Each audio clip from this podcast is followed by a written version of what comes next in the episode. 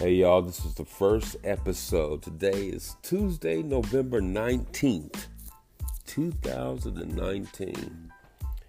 Normally, we're going to do an episode at least uh, once a week. We're going to start out once a week on Wednesdays, but I couldn't hold back on this one.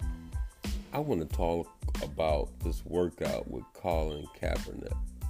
Kaepernick or Carp, what? Kaepernick, excuse me. It's so funny, man. These clowns talking against a brother trying to do it his way, trying to create his own st- story.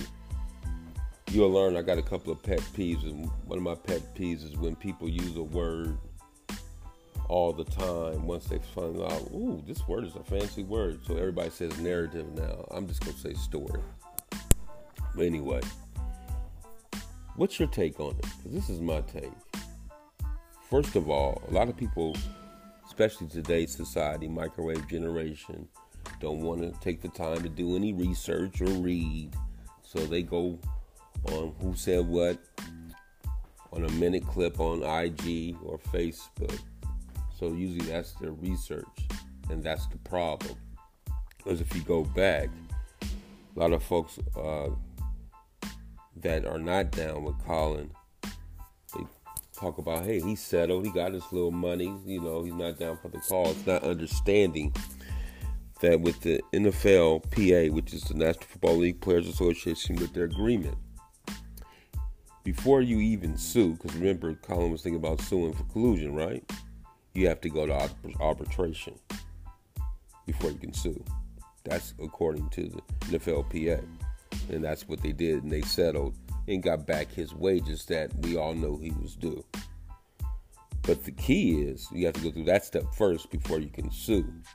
And with his workout, normally it's on a Tuesday, but they hit him up on in the media. He found out just like a lot of us did. Hey, Saturday. So if it's on a Saturday, when normally it's on a Tuesday, right there, flag. I got what, three, four days to get ready? And then I got to go by your rules, your receivers, your cameras. I can't pull, bring my own folks in so I can tell the, as uh, what that guy used to say, uh, Harvey on 60 Minutes, the rest of the story. But no.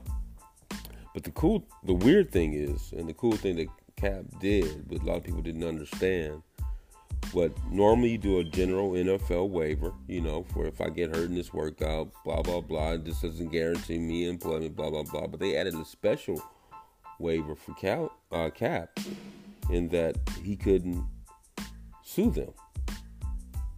Like, wait a minute, why are you doing this special for me? You've been colluding for three years, so definitely I come in not trusting your ass. So now you're gonna have me sign that? Like hell no. You wouldn't do it, I wouldn't do it. So why Cap will do it? So he's then they couldn't even bring in the cameras. His own film crew. So now the story is, oh, he really didn't want a job. He don't want to play. Before activists, before helping uh, the youth and helping awareness of police brutality, taking any all that, the dude is a football player like me, like you, whatever sport we have a passion in. That's what we do. We play for free, right? We play for free now. You go to the to the gym, you go to the playground, you play now. At the end of the day, the dude is a football player. He just want to play ball. So now, y'all not allow him to play ball for three years. He's been practicing, working out, etc. Now we get a chance to see. He's saying, "Hey, I want to be transparent. I want everybody to see that I can still throw, that I'm in good shape. Team signing people like Matt Moore on the damn couch for two years, and then you start a damn game. You guys seen Mason Rudolph? Come on now. Everybody know he belongs in the league. But everybody also know that these bigots who are mostly the NFL owners who are bigots, they don't want any any drama for regarding Cap going to each city and of course being interviewed. Hey, what's your stand on this? Why you didn't stand today? Are you gonna stand tomorrow?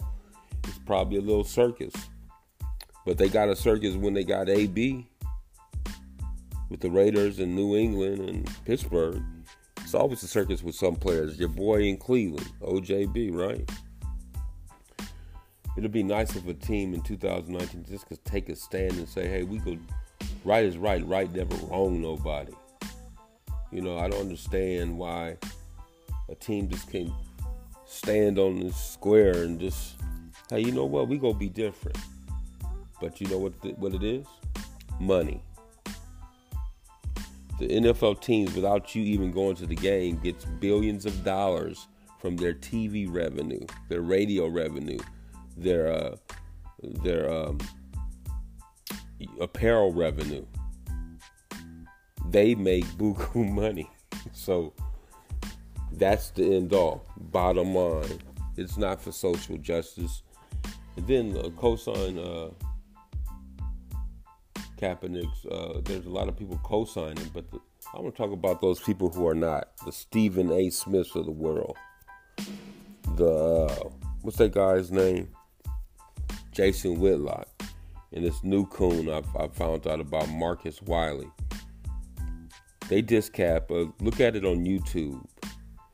Marcus Wiley, he even said Cap wasn't even black enough. Have you heard of Barack Obama? He got a white mama and a black daddy. We say Barack black.